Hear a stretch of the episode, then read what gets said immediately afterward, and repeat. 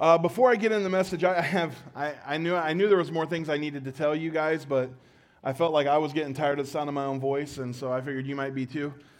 Um, first of all, uh, next Sunday, right after service, we're going to have a, what's called kind of a ministry fair, and so basically what we're going to do is um, every ministry that you can be a part of is going to be uh, set up out in the foyer out there, so you can just kind of go and find out what things are available for you to get involved in and uh, maybe sign up to be a part of something. And so um, we have a lot, uh, uh, you know, a lot of opportunities for people to, to, to find their place and, um, and get involved. And so uh, we want to invite you to be a part of that. Um, I need, I didn't talk to them about this, so I apologize, but I need Sierra Worcester to come on up here real quick. And I need Kara Smith to come on up here real quick. It is very quiet. What is about to happen? Huh? Yep, come on up. She knew. All right, so uh, kind of a, a, little announcement so you guys know what's going on around here. Um, Sierra has been uh, my administration assistant for what, almost, almost two years now, right? A year and a half. A year and a half. Round, we'll round up. It's felt like two years. No, I'm just kidding. Probably for her, not for me. Um, and, uh, and so she's going to be stepping back from that role, but she'll still be very much involved in, uh, in, in things like women's ministry. She helps teach three to five. I, uh, she also helps with like our social media stuff. So um, she may try and run, but we won't let her. Um, she, is, uh, she is stuck with us. So can you guys show your appreciation for everything she's been doing for the past couple years? And um, I appreciate you so much. And, uh, and so uh, this last week, she started training um, Kara to take over as the administrative assistant. So I want to introduce to you guys the next one. Our, can I call her Simba? Should we hold her up? You get an arm, I'll get her up. Get an arm, we'll get her up in the air. Um, so uh, Sierra will be training her for, for about the next week and a half, and, uh, and then she'll be running solo. Um, so for the next two weeks, if you need anything, you can, you can see both of them. After that, it will be Kara and, uh, and they, will, they will help you get taken care of in whatever needs that you may have. So, can you guys welcome Kara for me? All right. All right. You guys can go. I won't keep you up here anymore. She looked at her husband and was like, he's going to call me up there. I just saw it. That's the problem is Sierra can, like, from across the room, she knows, she knows me well enough to know now what I'm thinking before I even do it. She knew one day it was funny, and you, Kara, you're going to have to learn to do this she, she knew I was getting ready to change my entire message on a Sunday morning just by, she watched, I don't know, what was it, like a conversation between me and God, and she said, He's about to change his sermon, and I did. And so, like, you're going to have to learn how to read me like that. Sorry. I know I always look angry, but I'm not. I promise. So, listen, uh, Easter Sunday, baptisms. We're, we're just kind of going to start with a promo on that, and then we're going to get into the DNA of a baptism. So check this out.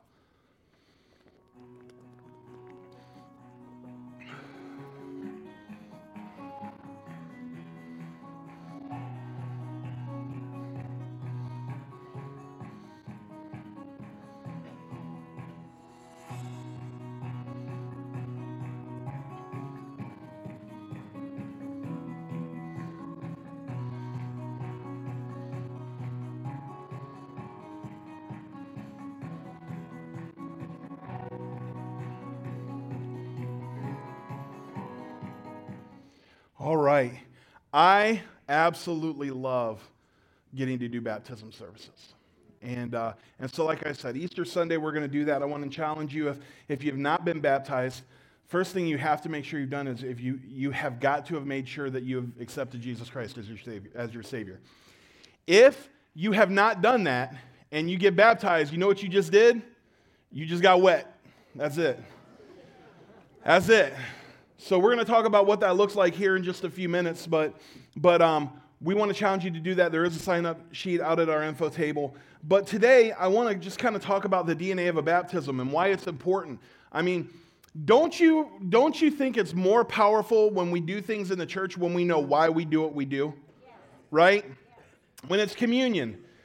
If you don't know why we take communion, it's just a snack at the end of service. Right? But if you know what it is, you realize just how powerful it is.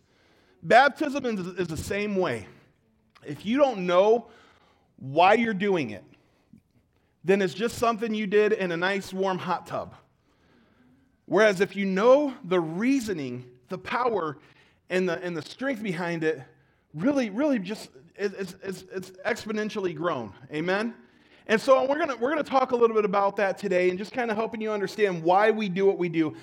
I've always been the kind of kid, even from, from the time I was a baby, like, well, not like a baby baby, but you know, when I could start asking questions. You remember that age where your kid learned that word? Why? Do you remember those days? Why, Dad? Why do I got to do? Because I said so. Right? And back, back, back in my day, my parents' phrase, because I said so, or do as I say, not as I do, or shut up. No, I'm just kidding. My parents never said that to me. They were, they were nice. No. Uh, any of those things, like that was what I heard as a kid. Now, parenting, we've, we've tried to grow in our parenting, right? So now we try to give explanations. Back in my day, it was because I said so, boy, right? Because I said so doesn't really work, right? Why works. And so we're going to talk about why we do baptism. We're going to talk about the DNA of baptism. And so the, there's three parts to baptism that I just think that are so important, and, uh, and that's kind of what we're going to share today. And the first one is the obedience of baptism. The obedience of baptism.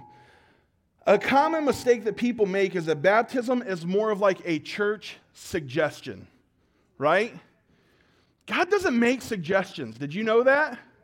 God doesn't do that. God doesn't say, if you think about it, if you get the time, maybe you should, if you're up for it, possibly, maybe should think about trying to, at some point in time, get baptized.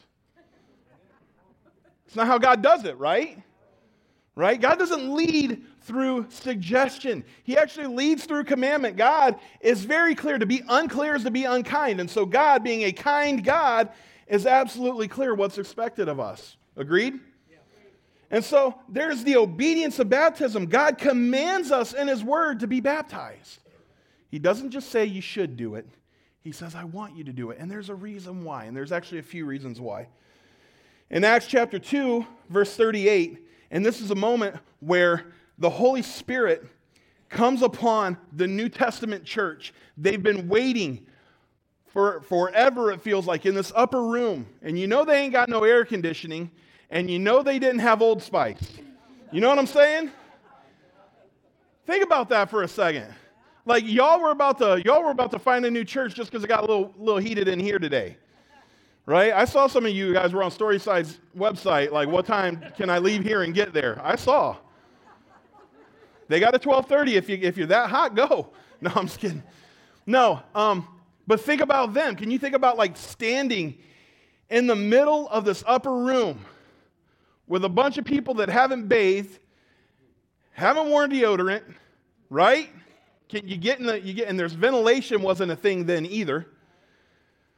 But yet they withstood all of that because they knew there was a promise coming that if they would do what God told them to do, they would reap the benefits of seeking after his presence. So in Acts chapter 2, after Jesus has already resurrected, he said, just go and you wait for me in the upper room, and the power of the Holy Spirit will come upon you, and you'll be a, you'll be a witness to me in Jerusalem and Judea and Samaria and all the ends of the earth. And so that's exactly what happens.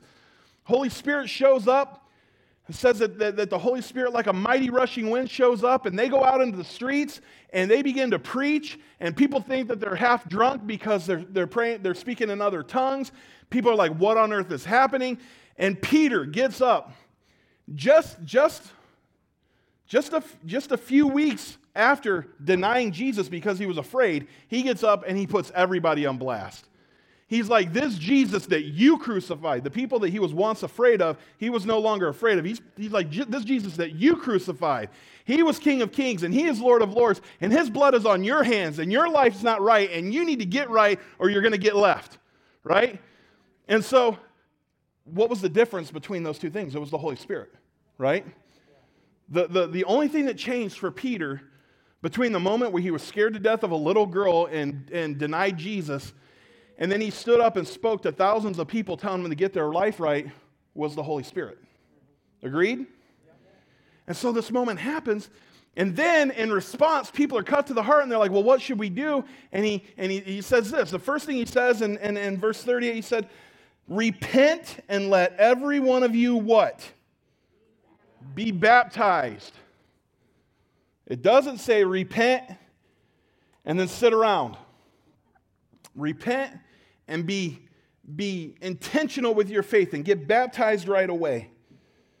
In the name of Jesus Christ for the remission of sins so, and you shall receive the gift of the Holy Spirit. And there are many arguments about what, what all that means, okay? And, and I can, and there may be people in here who come from the one, oneness doctrine, and I could preach till I'm blue in the face, face about, about uh, the triune God, and we're going to have to agree to disagree, right? Because I'm not going to convince you. There may be people here that think that you have to sprinkle in baptism, and there are people that think you have to, you have to get submerged completely. There are beliefs, did you know this? There are beliefs in baptism that if you leave a part out of the water of somebody's body, that, that part of their body will cause them to sin for the rest of their life. Yeah, how many of you guys knew that was a, a, a theology? True story. So people actually thought, like, if I got, if I went for submersion, but my right hand ended up out of the water, like, like the claw. Oh, you're afraid of the claw, right? like I come out and like this, all bought with the blood of Jesus, but this sending me straight to hell. Right? And everybody's like, oh, you weren't submerged. Your hand didn't go all the way under. Oh, I'm going to sin now. Like that's what they thought. Did you know that? So there are all different types of, of beliefs and how it should go. However, you do it, and let me tell you something. Have you ever like searched on YouTube baptism bloopers? Well, why would you? But there's some good ones, man. There's the little boy who baptizes himself. Have you seen that one? How many guys love that one? There's the, there's the one kid that did the cannonball into the baptism tank because the pastor dared him to do it. There's this little guy right here who's just scared to death to get baptized. I love this one. Go ahead and show it.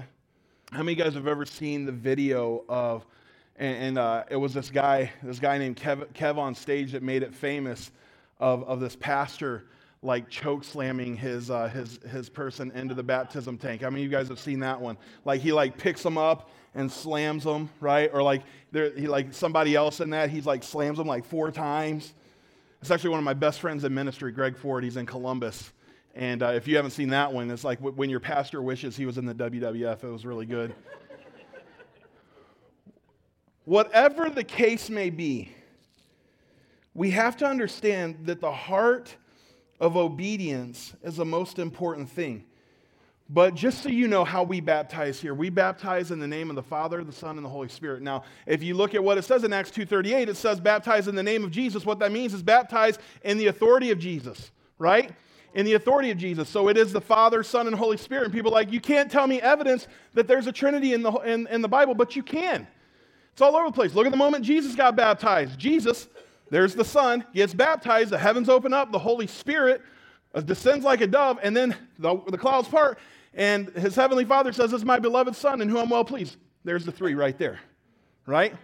You have, you have uh, Stephen, the first martyr, is getting pelted with rocks and it says, Stephen, full of the Holy Spirit, saw, he says, I see the heavens opening up, and I see God, and I see Jesus at the right hand of the Father. There's three again, right?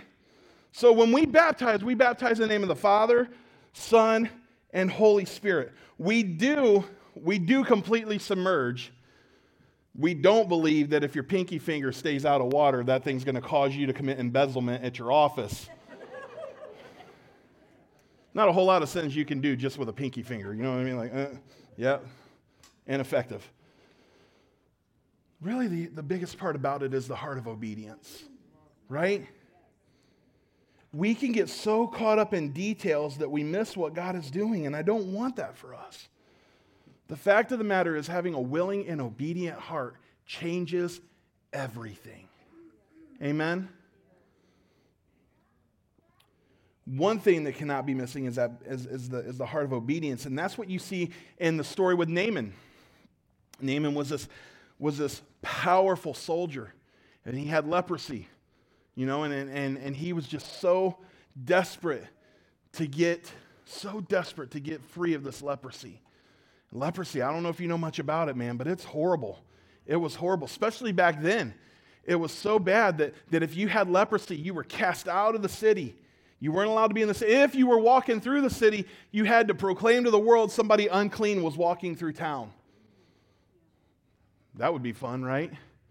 Wouldn't that be awesome if you had to like if you had to shout out your high blood pressure? High blood pressure. Right? Ankylosing spondylitis. I've got ankylosing spondylitis. Why are you laughing? I really do. That's not funny. You mock my pain. So he was desperate to get free from this, right? And, and so he shows up. He shows up, and the prophet tells him, Well, go dip yourself in the Jordan seven times. Well, first of all, he's like, First of all, that's nasty. Jordan River's nasty. I've got what, where I come from, the water is a whole lot nicer. Can't I just do it there? Why, why do I have to do it this way? And can't I just like, can't you just like say something and make it happen? But God was watching through this prophet for a heart of obedience. That you're willing to do the messy thing or willing to do the things that are unpleasant, all because you want God to move in your life. Right? And so we have this moment where he steps into baptism because of a heart of obedience and he gets healed. God changes everything. I'm a firm believer that when somebody takes a step of obedience to get baptized, they can get healed in that moment. They can get baptized in the Holy Spirit in that moment. They can be freed from addiction in that moment. All because that's what God does. He responds to how we respond. And so there's this moment of obedience, and we have to walk in obedience. Amen? There's the symbolism of baptism. And I know you've probably heard these things before. I've probably preached these things before. But I, I think there's, thank you, Noah. Oh, He's a good man. Look at you. That, I think there's something to be said for hearing these things again and letting it, letting it embed deep into your spirit that, that there's a symbolism of baptism. It is an outward representation of an inward moment. In Colossians chapter 2, verses 12 and 13, it says that we are buried with him in baptism, and we are raised with him through faith in the working of God who raised us, who raised Jesus from the dead and us being dead in our trespasses and uncircumcision of our flesh, he has made alive together, having forgiven us of our trespasses. This baptism moment is a representation of what this scripture just said. Right? So it's it is obedience, but it's also symbolizing that moment in your life when you've given your life to Christ. And what happens is, is you have you have you, and when you go into the water, it's going into the grave and then coming out new and clean a new creation. And Bible says, if any man be in Christ, he is a new creation. Old things have passed away, and all things become new. It's a symbolism of that moment. Agreed? I mean, that's pretty cut and dry. We can actually move on. We can move on to the next one. So there's the obedience, there's the symbolism, and I think one of the most important things, there's the proclamation of baptism. And I think this one is so so important. You got to understand the moment Jesus gets baptized, there was a there, there was a kind of a, a way that, that crowds did things back then. There was a social norm. And so basically, what would happen is somebody would start talking and people would just come and listen. It's not, it wasn't like what it is now where we, where we are we, we look at our phone and we've got appointment after appointment after appointment, an alarm set after alarm set because we've got to get from here to there because we have zero margin for time. They didn't have that. What they had was time. And some, so when somebody would start to proclaim something, they would stop and listen because they had the time to do it. You know what I'm saying? They weren't like, ah, I got to get, got to get to the, my donkeys in the shop. got to go to Midas, get his Midas. Never mind. Like an old old figure. It, you know, it wasn't like that. It wasn't like we got to go get we got to go get new hoofs on the camel. You know what I'm saying? Like we, you had time, and so people would gather around. And in this moment, here's Jesus. He gets baptized, and there are people. Now, when Jesus did it, he started calling out the crowd. Here's what I'm going to ask: When we baptize you, don't start screaming at the people in the congregation on Easter Sunday. That's going to put a damper on the Easter baskets for the kids. Right, though? I mean, for real, don't do that. But when, when Jesus gets baptized, everybody sees it. So when we get baptized in these moments, everybody sees it. In Mark chapter 1, verse 5 says, Then all the land of Judea and those from Jerusalem went out to him and were baptized in the Jordan River, confessing their sins. So there was this moment where, like, everybody started coming out, and, the, and there was the day that Jesus got baptized. Everybody started coming out, and they started proclaiming their faith to the people around them.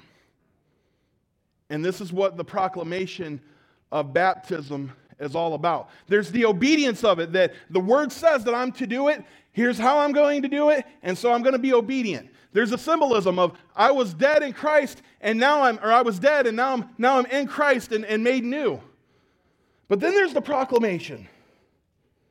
We got to get back to publicly proclaiming that we belong to God. Amen? I heard about, the, I, I actually, somebody I know um, kind of shared this vision online that they had. And it was it was this huge fence and it was on on one side was was satan and all of his all of his people. On the other side was god and all of his people and then there were a ton of people standing on the fence right and and i, don't want to get too deep into what they were saying but but but bottom line was you know the lord came and, and tried to get the people off the fence to come and be on this side satan never really said much to them over there and there was this moment where they no longer had the choice, and God called his people, and so all of his people left, and the people on the fence were like, hey, well, what about us? he's like, I tried. You didn't come. And so Satan comes and starts collecting all of his people. And the people on the fence are like, well, what are we going to do? And, the, and Satan goes, oh, the fence belongs to me, and so do you.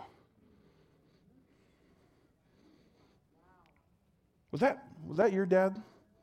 Yeah.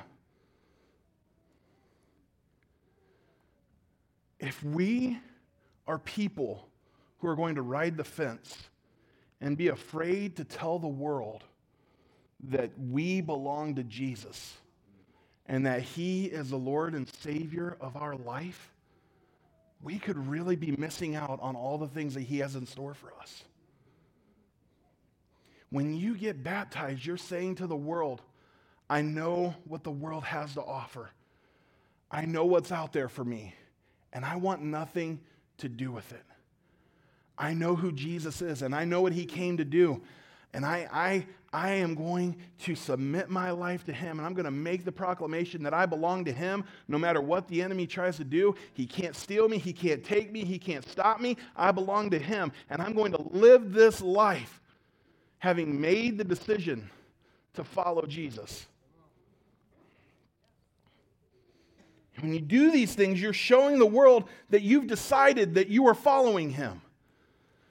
And there's something really powerful about that, making the proclamation that you are his. Don't leave people to wonder.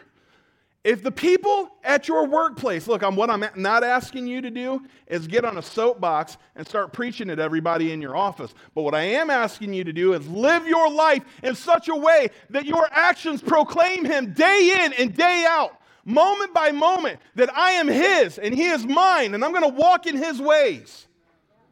Amen? Baptism is making that public proclamation. Worship team, go ahead and make your way up.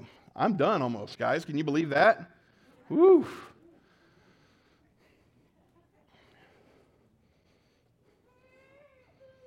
We, we need to get back to being proclaimers. I'm going to tell you something.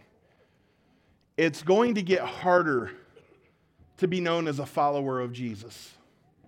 It's not going to get easier. I'm going to say that again because I, I, I, know people got distracted. They're like, look, Chad's walking. I've never seen him do that. He's always just standing up there by the time I come in. He is a sight to behold. So let's do that again. It is going to get increasingly or decreasingly less and less popular to be a follower of Jesus. See, there was a time where, like, if you told people you were a Christian or if you told people you're a pastor, like, oh, that's awesome. Now they, tar- they start taking a step back. Grace, my daughter, she preached last Sunday. I think she crushed it. I don't know about you. Um, I've been told that I need to watch out for my job. And then I told her she has to deal with all you guys, and she's like, no, I don't want that job. No, I'm just kidding. I'm kidding. I'm kidding. But then she preached Wednesday night in youth. And what she talked about was, was simply this, this understanding that that it's not easy to be a follower of Jesus, and the, and the, the, the, landscape of the world right now is, is, is getting worse and worse. And yeah, we, we're, not, we're not seeing people die for their faith right now. And you, in your lifetime, you may never have to decide whether or not you're going to die for your faith, but every day you have to decide whether or not you're going to live for it, right? That choice is already at our doorstep. But she talked about just kind of how Jesus said, if they hated me, they're going to hate you. If the world doesn't like him, then the world's for sure not going to like us. And when we take stances that, that people don't want us to take, and this is a kid who lived it, she stood up in class, in government class, and said, Something people were talking about, I don't believe that it's right, and I believe that's not biblical, and had to defend it as people attacked her and started spreading rumors about her. Grayson, you know I'm telling the truth, right? You saw it happen. They started spreading rumors about her. They started posting about her on social media. Yeah, my, my 16 year old daughter at the time. But she didn't care. She stood strong and she said, I don't care what you think of me. This is who I am, and this is what the Bible says, so this is how I'm going to live. Right? But my question is, when will adults start living like that? Ooh, you stop clapping. Quick!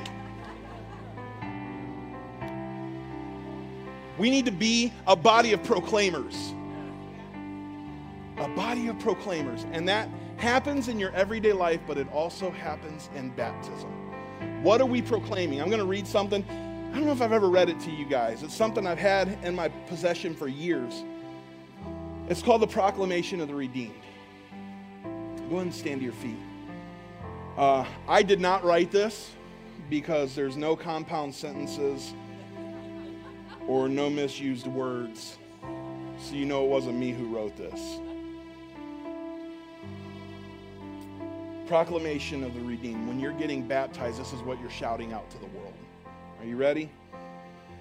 I belong to Jesus, and that makes me a part of the fellowship of the unashamed.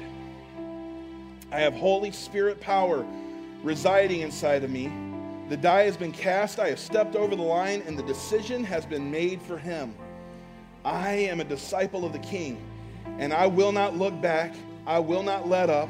I will not slow down. I will not back away. My past is redeemed. My present makes sense, and my future is secured. I am finished with low living, small planning, poor talking, cheap giving, and flat dreaming. Did you hear that? That's where we need to be. I no longer have to have position. I no longer have to have promotion or have to be pop or have to have popularity. I don't have to be first. I don't have to be recognized. I don't have to be praised. I don't have to be regarded. I now live by faith in the Son of the living God Jehovah and I lean on his presence, I lean on his power, I lean on his word. When you get baptized, this is what you're proclaiming. That is why my spiritual face is set that is why my spiritual walk is fast. That is why my goal is the kingdom. And that is why the path is narrow. Though way may, maybe no the though the way may be rough, my companions may be few. My guide is in heaven is reliable, and my mission is sure. I cannot be bought, compromised, detoured, turned back, lured away, deluded, or delayed. I will not flinch in the face of sacrifice hesitate in the presence of adversity, negotiate at the table of the enemy, ponder at the pool of popularity, or meander at the maze of mediocrity. By God's grace, through the power of His Almighty Son and through His living word in my life, I simply refuse to give up, shut up, or let up because I'm prayed up, I'm paid up, and I'm looking for the return of Jesus Christ, my King. I'm a disciple of the King. My determination is sure. My future is eternal. My trust is unshakable for one day soon. One day soon, friends. One day soon, the trumpet of the Lord will sound, the dead in Christ will rise, and I will be caught up to heaven. to spend eternity with the Lord of the entire universe. Then we will begin the celebration of the universe, the party of all parties, the moment of all moments. For at that blessed moment, every knee will bow and every tongue will confess that Jesus Christ is the same yesterday, today, and forever. That is a, that is a proclamation of the redeemed.